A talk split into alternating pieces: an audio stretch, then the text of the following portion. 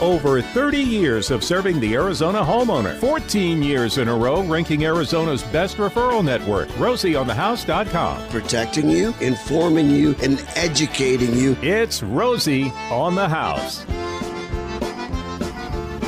Hour number two of Rosie on the House. We call this our On the House Hour. We spend the hour talking about something physically on your home. And although this isn't necessarily a building component of your home, your home wouldn't be anything without water. Where we get that water and where our state is and the condition of our rivers is what we're talking about today. We've got uh, Central Arizona Project in, uh, commonly known as CAP, returning guest. Vineetha Kartha, the Colorado River Programs Manager. Nolie Templeton, the planning analysis and the Colorado River programs. And I'm not supposed to say anything, but Diet Pearson's here in spirit behind the mic. you know, she's always here. Every CAP uh, broadcast interview we've done, uh, she's been a part of. Some would liken her to you know, the nun with the ruler that's just waiting to slap you if you say something wrong. But I think it's more like the emotional support on the couch. Just, you're doing good. You're doing good. So thank you all for being here with us this Saturday morning. Nolie, let's start with you because uh, I was listening to our last broadcast from September 17th, where you were quoting an August study about the possible coming tier two. First, what study were you referencing? Sure. So that's the Bureau of Reclamation's 24 month study. Um, this is a study that they conduct every month. Um, however, the most important study and the one that we pay particular close attention to is the August 24 month study. Um, and that's because the August 24 month study, so it projects the water elevations at Lakes Powell and Mead for the next 24 month period and the August 24 month study uh, projection of the end of calendar year elevations at Lake Powell and Mead is what is used to determine what uh, operating condition Lake Mead may be in for the next year. And so last August, uh, it was projected that Lake Mead would be in a Tier 2A shortage condition for 2023. And so we are operating in a Tier 2A shortage condition. Now, it comes out monthly, but the one that y'all adjust for is in August. I would imagine those monthly reports after August looked a whole lot different.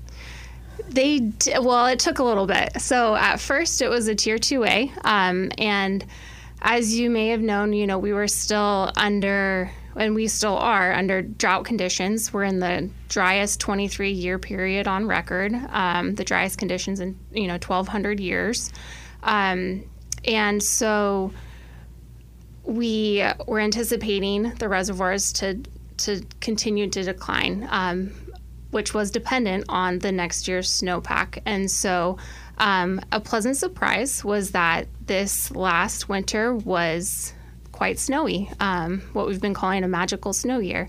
Um, however, uh, even though it's been a great snowpack, it doesn't take away the fact that we are still in a 23 year driest period on record. And although I do think the Colorado River system and Arizona have great reservoirs and a very well maintained uh, procedure, there was still a lot of runoff we couldn't capture uh, that just had to pass right through, and uh, you know, it didn't. Our reservoirs were already full. They were having to release water just for the anticipated influx, and there was only so much that was captured. So even though it was wet, there was still some loss of, of water retention yeah, so I think what, what you're speaking to is the Salt River Project and on the Salt and Verde system. Um, they had, I think, the highest number I saw was 350% of average snowpack, which is which is a super wet, super magical snow year. Um, and yeah, exactly to what you said, it we saw the Salt River flowing, right? And that was a um, a pretty cool thing to see. I don't, you know, and so um, now that isn't our in-state water system, the Colorado River. Obviously, most of that snowpack comes from you know, Colorado, Wyoming, Utah.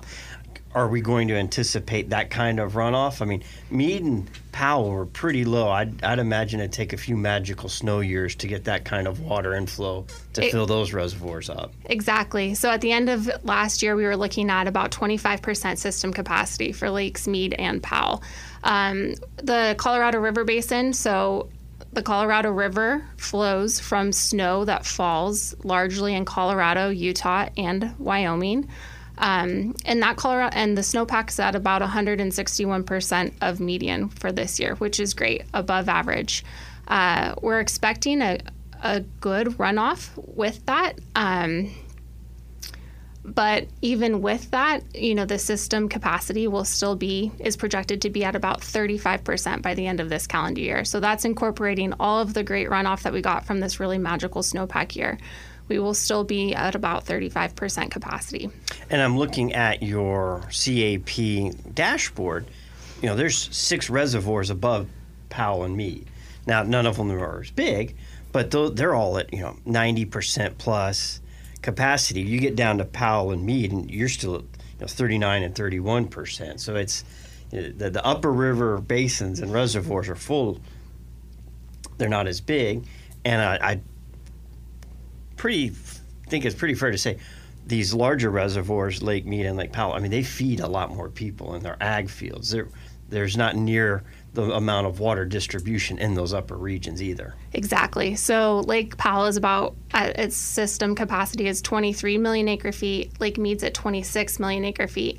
Uh, those six upper basin reservoirs, the largest of which is about 3 million acre feet, and the other ones are substantially smaller than that. So the total system storage in those upper, upper basin reservoirs is a lot smaller than what Lake Powell um, and especially Lake Powell and Lake Mead combined are. Um, and it's great that they're doing well. Uh, however, it's it's a drop in the bucket really when you compare them to Lakes Powell and Lake Mead. All right, Nolie Templeton, what does a planning analyst in the Colorado River programs uh, spend their day doing? It depends on the day.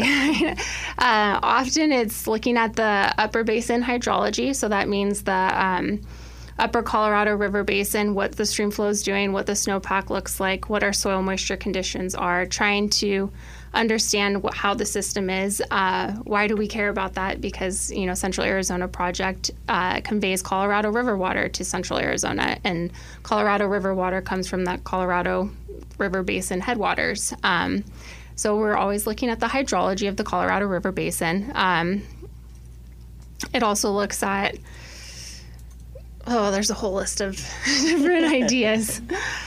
no, no shortage though. No shortage. And like you said, every day could be different. And I bet what y'all thought you were going to be doing a couple, you know, at last September has changed drastically to today, and be interesting to see what next August's annual report uh, shows and and how that's changed. Uh, so thanks for, for coming in again this morning. Vineetha Kartha, you are the Colorado River Programs Manager. How is that uh, you know, what what is your focus in the day? Romy, first, thank you for having us here. It's a great pleasure, and I'm I'm really really thrilled to be back here again. I had a really good time last year, so I'm hoping to do that once again this year as well. So, my focus as the Colorado River Programs Manager is primarily interacting with the other seven basin states that share the Colorado River supplies with uh, the state of Arizona, as well as the Republic of Mexico. So, which means ensuring that we get to keep our supply of Colorado River water, which is very important because Colorado River is really the largest renewable supply of water to the state of Arizona. It is 40% of our water supply portfolio. So this supply is really important to us. So we ensure my role is um, with my team ensuring that we keep our supply, ensuring we are able to deliver that water supply to Central Arizona Project to the 6 million people that rely on this very important supply. And as you know, we also, because we we deliver water supplies to the, uh, the counties, Maricopa County, Pinal Agriculture, and also in the Pima County. We are delivering to um, more than 80% of the state of Arizona's population, which supports a trillion dollar economy since CAP started delivering water. And when you talk about being 40% of the state's water, think of it this way. Uh, try and think of your life with 40% less water you know, I, I, don't think anybody could sustain very well or survive, much less our agriculture, our plants, and our crops, and uh, you know, our cattle and ranching industries. So that's very critical. And you're more of the long-term visionary when it comes to working with the other states that all draw from the Colorado River and making sure that you know there's going to be the proper amount of allocation and water uh, to to maintain that. Yes, absolutely. So, like Nolie was mentioning earlier, we have been in a 23 year drought and we have been very conscious of that and we have been very resilient. And primarily, we have been able to build resiliency and strength through collaborative action with the other states, especially with our lower basin states partners of California and Nevada.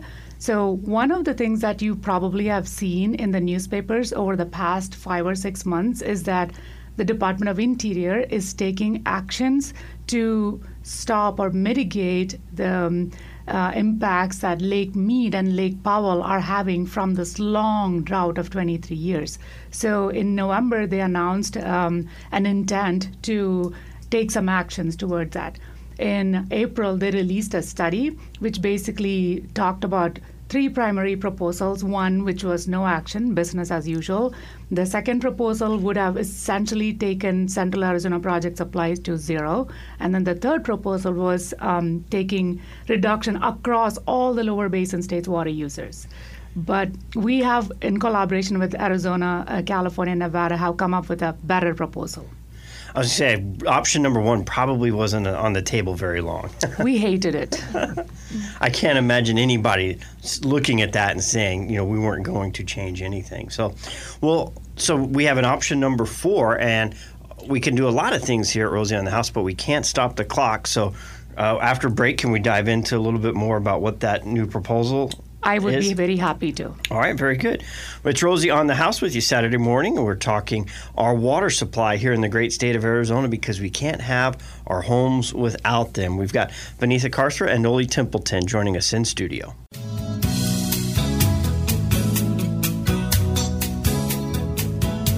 Picking right back up in our conversation, Vineetha, you had mentioned all these options. First off, who are presenting these options? Is this all the other uh, you know lower basin states and the the equivalent of the CAPs for Nevada and uh, California that were putting these together, or was this uh, a grander, um, you know, umbrella breach like the, the Department of Reclamation? Who who put these initial proposals together?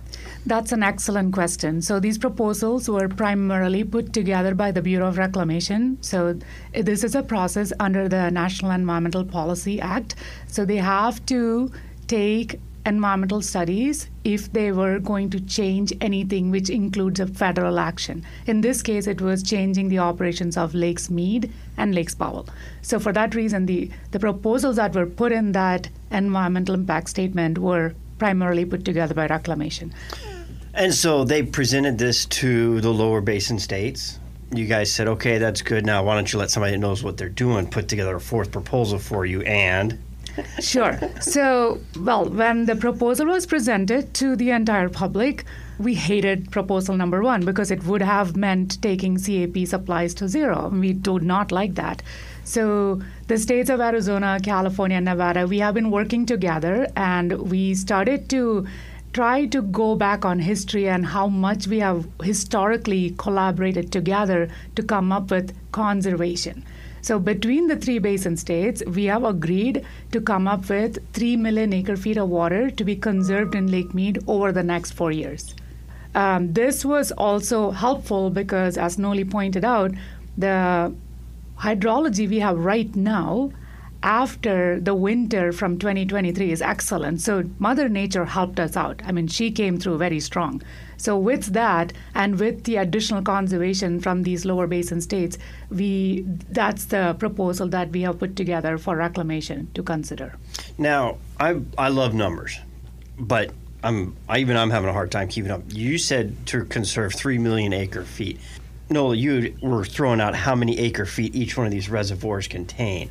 What is that the equivalent to? to to put it into relative terms, CAP historically has delivered about one and a half million acre feet to the state of Arizona per year. Uh, in recent times, we've had to reduce how much we're delivering to Arizona, so it's gone down to about a million acre feet um, per year. Per year. So that three million acre feet of water would be a three-year supply of what CAP is accustomed to using during this current Tier One But again, we're not the only ones that are taking water off of the Colorado River, and there's still a pass through. Mexico's still part of this river system as well. The way that the lower basin states um, have their allocation is about is seven and a half million acre feet per year. That is split between California, which has a 4.4 million acre foot allocation, Arizona, which has a 2.8 million acre foot allocation. Nevada has 300,000 acre foot allocation. And then in addition to that, uh, through the 1944 treaty, Mexico gets one and a half million acre feet of water. This is per year. And so if we go back to Arizona, it's 2.8 million acre feet per year, assuming not no shortage conditions or um, none of the agreements we've uh, put into place over the last two decades to preserve the system. Um, and so typically, historically, that's been about one and a half million acre feet for CAP, and then the rest along the river. Um, but yes, in recent years, with our different shortage, uh, different shortage declarations, we've needed to reduce how much CAP delivers to Central Arizona. Now, an 88-year-old, well, 79-year-old treaty on the the water. How long is a treaty good for? And you know the the technology that we had then, uh, you know, that CAP wasn't even started construction until what, 25 years after that treaty. So, uh, it, how, how often do we have to look at that treaty, or is it just indefinite and as good as our knowledge and water distribution plan was in 1944, we're stuck with managing that, even with, you know, the, the technology and water monitoring ability we have today? It is a forever treaty. We have an obligation. The United States has an obligation to deliver a certain volume to the Republic of Mexico. But going back to the word C collaboration, Mexico has been a great partner with the United States, and they have agreed to take reductions along with the lower basin states. That is, they take reductions when CAP takes reductions, Mexico takes reductions as well. So they have been a great partner. And I guess I wasn't even really trying to cut Mexico out. My thought is with everybody that's moving over from California, they say the average household uses about an acre, you know an acre foot of water. Three houses. Three houses use right. acres. So for every three homes that move from California and relocate to Arizona, shouldn't we get their water distribution off the river? Should, that their water nice? rights come with them? I think we need to come back to that 1944. I don't think of everything that they foresaw in that was the amount of people moving from California to Arizona. We we need them to come with their water. I mean, of course, that would be really, really great, and especially with some of the snowpack that they have gotten this year. But the one good thing in the state of Arizona is we have had some amazing rules especially with the 1980 Groundwater Management Act. So if you look at the water use in Arizona, we are using the exact same amount of water that we used back in 1950s. A lot of it has to do with the 1980s Groundwater Management Act and also a lot of the regulations that are in the active management areas, which is the Phoenix metropolitan area, the Pinal County, and also the Tucson area. So we have been doing really well across the entire world in making sure we are living within our water supplies. We're going to hit bottom of the hour news break, continue our conversation with Central Arizona Project Canal. Right after this, we've got Vineetha Kartha and Nolie Templeton in studio with us from CAP.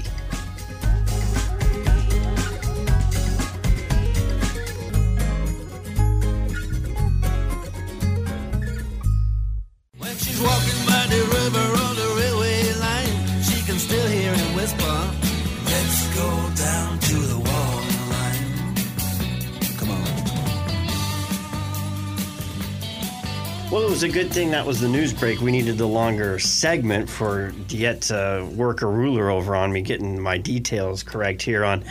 Uh, I, the, there was the 1944 treaty that uh, we were talking about, but that was bringing Mexico into it.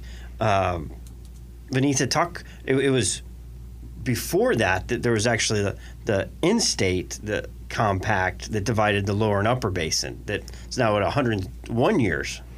That is exactly right, Romy. So in 1922 is when the Colorado River Basin sub-state supplies were divided amongst the upper and the lower basin. And if you remember, the early 1900s was when we had really good snowpack. We had some amazing snowpacks and runoff the river was flowing high, there was flooding. So we got seven and a half million acre feet for the upper basin and seven and a half for the lower basin supplies. So we have been living within those supplies and then came in Mexico in 1944 with 1.5 million acre feet. And you were, had mentioned how we're using the same amount of water that we were, you know, 75 years ago, roughly, which leads to, to and you said part of that was the regulations that came in, but we get that asked a lot. Why aren't there more regulations? Well, there's a ton of regulations, but for a homeowner, I think our water suppliers do such a good job. We don't see the impact to our homes.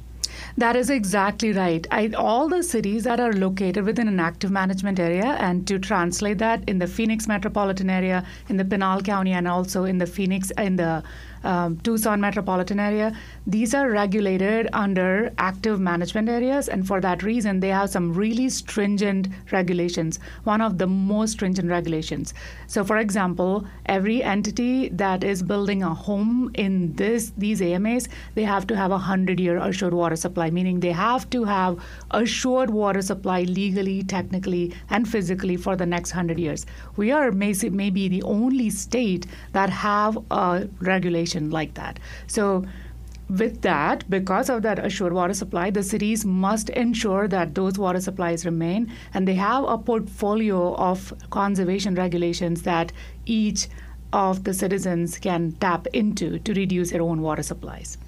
And the impossible question to answer that everyone asks, and I'm just kind of open this up to the room, people will then ask us, well, how much growth can Arizona sustain? How many more people can come? And, you know, we can't answer that because last time we were talking, Nolie, we didn't know about the magic snow winter that was coming just a couple months later. no, that's exactly right. So, uh, I don't know. I'm looking at Vineetha. Um, it's the impossible question to answer. Yeah, I think I would say so. Let's let's go back a few years, right? So back in 2000, when we started this 23-year drought, our reservoirs were 92% full right? And then four years of drought, which was subsequent, just right one after the other, we went down by 50%. So you have to think of the reservoirs as a wine glass. So if you're down to the, or a martini glass. So if you're down to the bottom of the martini, you get one sip. But if you're at the top, you have many sips, right? So if you're like me, if you put like olives in there, you know, it's just great. So Think about it like that. Right now, Mead and Powell are at the bottom of the martini glass. To get to the top, to get more sips from those martini glasses, we need to have more years of this magical snowpack, at least for the next five to six, if not eight to nine years. So uh, we cannot rest just yet. So Nolie and I have to continue to do a do a, this important job of ensuring our water supplies through the Colorado River. And when we're talking this, uh, wine glasses and martinis and water supply, you know, all of those things take a lot of water to create the martini, to create the wine. Something else that I'd love talking about is water and electricity and how they go hand in hand. When you are using water at your home, you're also using electricity. The cities has a huge infrastructure making sure that there's pumps that are pressurized and delivering that water. But to make electricity, you also need water. CAP is the biggest single user of electricity in the state of Arizona because it's it's expensive to move a million plus acre feet of water. That is exactly right. And that is one other impact that we have been seeing with these reduced water uh, supplies in the Colorado River because the levels of both Powell and Mead are down, especially with regards to Lake Powell. When I think I came and spoke to you last time, we were at a stage when we were trying to protect not only water deliveries, but to a certain extent, hydropower generation at Glen Canyon Dam. We are so low that if we go, maybe last year, we were at close to 35, 23. And if we went 20, 30 feet below that, we would not be able to produce hydropower at Glen Canyon Dam. So it is an important aspect. That's something we are also watching over. And when we're talking about, uh, you know, that's hydroelectric generation. Well, every other s- source of electric generation requires water. APS, the nuclear power plant. All you're doing is heating water. Same with a coal generator. You're just using different heat sources where this one's nuclear and this one's coal. All you're doing is heating water to create steam, this immense steam that spins the turbines, and even a natural gas. If it is a natural gas generator that's just using the gas, well, there's the mining process to create that natural gas creates a lot of water consumption as well. So every time we use electricity, we're using water. Every time we're using water, we use electricity. So by being aware of that and you know doing everything we can to conserve both, we're saving the water supply. Yes, absolutely. Everything we do, even, you know, let's just go to the households, right? Because when I go home, if I'm very conscious about taking a shorter shower and turning the faucet off when I'm brushing my teeth, or maybe perhaps turning my grass lawn into something else, all of those, even just one single act. I think Rosie was here last time when we did this interview and talk, and he suggested that every one of our listeners take a 10% reduction into their water use. And I want to bring that message back again to the audience. If all of you take effort to reduce your water use by 10%, that would help us tremendously do our jobs even better. 10% multiplied by how many millions of homes adds up pretty substantially. Absolutely, yes. Now, there was a new word that I wanted to uh, educate our listeners on when I was reading through. We had magical snowpack. That was a new one, Nolie. but uh, tell me about this aridification. Aridification. Uh, where are my hyphens in here? There's an I in between the D and the I, or the D and the F, but it seems like that one's silent. Aridification. Yeah, we have it as our sixth syllable word. Um, we have an awesome explainer on Know Your Water News for aridification if anybody wants to check it out.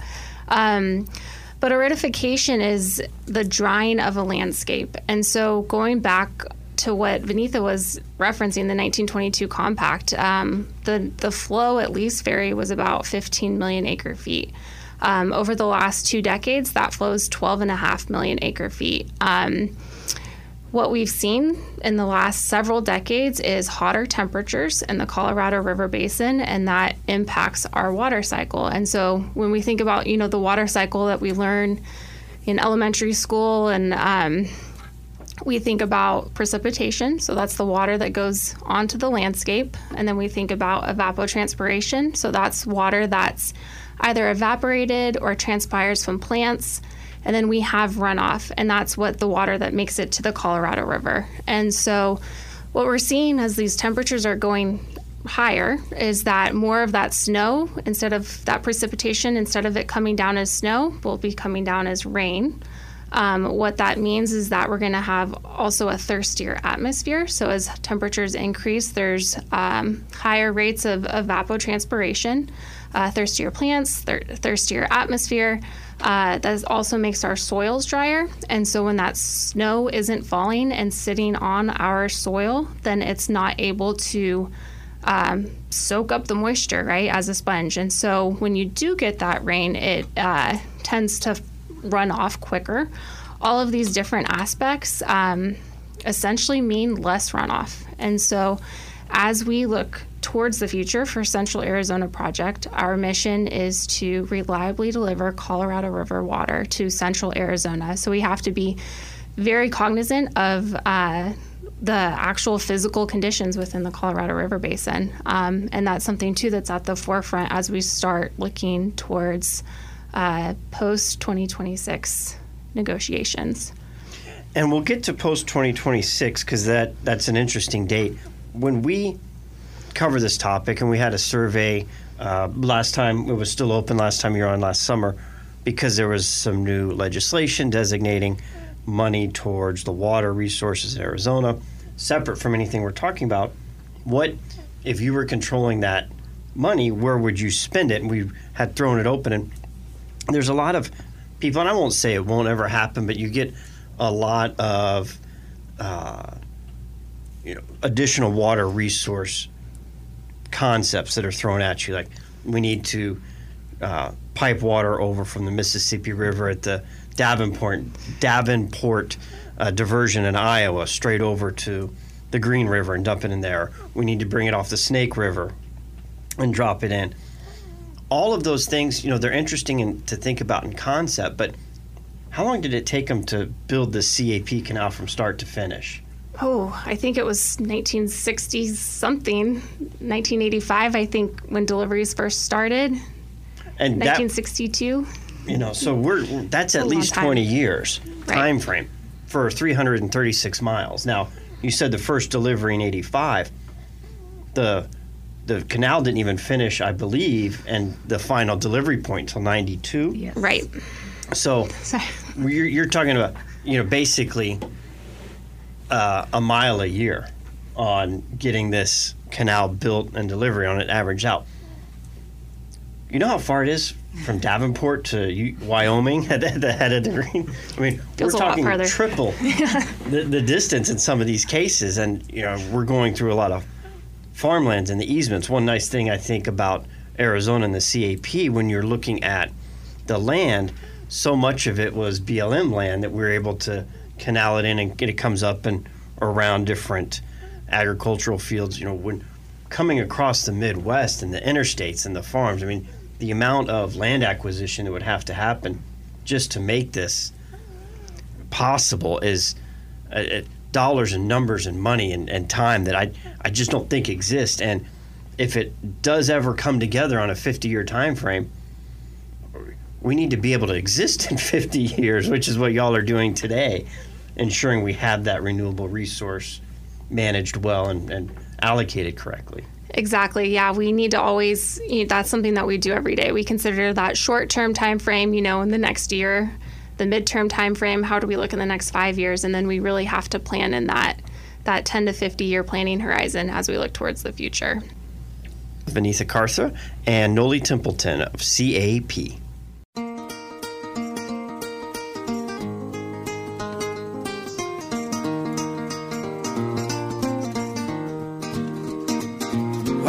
Certainly hope that y'all found the previous hour on the Central Arizona Project beneficial. I'm asked as I travel the country all the time, how could you people possibly still be building houses in Arizona? You're out of water. Oh, no, we're not. Thankfully, for the foresight of projects like the Central Arizona Project. People are surprised all the time to find out just how good Arizona has it when it comes to long term water supply, as opposed to some of our neighboring states. we're, we're in a very, very good position. Now, I will say this in researching this uh, segment on CAP, I found out the CAP was used for something I never knew it was used for. Just last week, Phoenix Fire and Police Department use the CAP for swift current rescue training. I think that's I think that's brilliant. And they're doing that in preparation for the monsoon, which believe it or not, with today's temperature scheduled to be uh, you know, north of 105. Toasty. Yeah, and uh, we're we're talking maybe 108, 110 and plus over the next 10 days, Burnt toasty. but we're only 5% humidity. Waiting for the monsoon moisture to get sucked up here, and we need that high, high, dry heat to do that. Monsoon refers to a shift in wind currents as well as humidity. And we're going to be talking about monsoon prep in the 10 o'clock hour, as well as taking your calls about anything having to do with your house, home, castle, or cabin. But I want to finish this hour up on water so that so that we don't have either a over rational fear of our condition, nor do I want an overconfident uh, emotion about our situation. We need to deal with it realistically. And I think the one statistic that came out in that last hour that people need to hear more and more and more is in 1957, Arizona had a little over a million people. In 1957, Arizona had a million people. What are we bordering on right now? Seven and a half, eight million?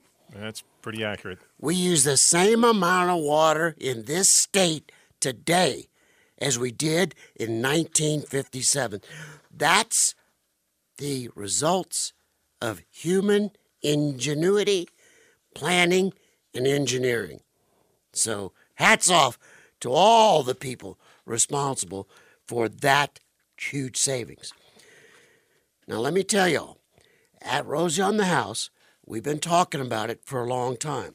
As a matter of fact, those of you long term listeners know uh, John J. Harper and I, we, he and I go back way back. I mean, we went to high school together.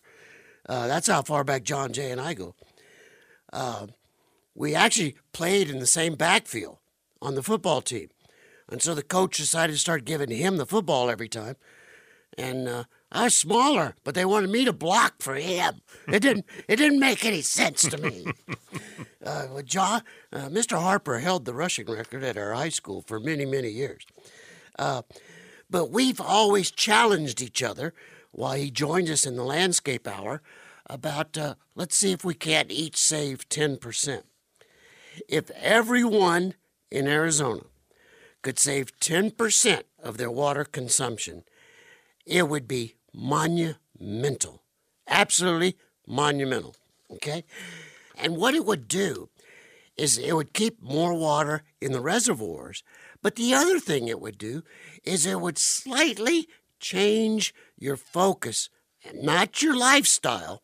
It wouldn't change one thing about your lifestyle, but it would change your focus and it would get you in the discipline of paying attention to a couple things.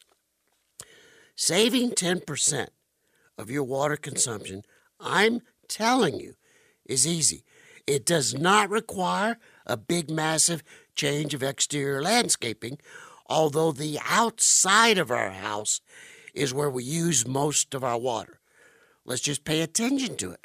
Let's make sure it's not running off. Let's make sure it's not ending up in the curb. Let's make sure it's not ending up on the driveway, drifting down to the neighbor's yard. All right? It's very, very simple. Now, if you would like a really fun visual tutorial of the CAP, go to rosieonthehouse.com right now. Go to our homepage. And on the homepage, right there, on the top full, first thing you'll see when you get to this website is a helicopter tour that Romy and I did of the CAP back in 2019. And it's uh, narrated and it's animated and it shows you things like uh, if you ever do accidentally fall in, I hope you don't, you know, there are escape ladders all along the 300 miles of the CAP. Do you know there are game crossing bridges so that the game can continue their natural route of migration that they've developed over the hundreds and hundreds of years? Do you know that we have pumping stations? If we take the water out of the Colorado River and get it down to Tucson, you know how many pumping stations there are? That's not all downhill. And how about when we get to the Salt River or the Verde River? What are we going to do there? We're going to go under it. How do we do that? Pumping stations. It's really a great little video. I think you'll like it. Now, I want to give you all a heads up about an online session called the CAP University. It's coming up in July. You register, it's free, it's about an hour and a half. It gives you the history of the CAP, the relationship it has to the Colorado River, the water deliveries. It's a great session. CAP University, and that is July 11th.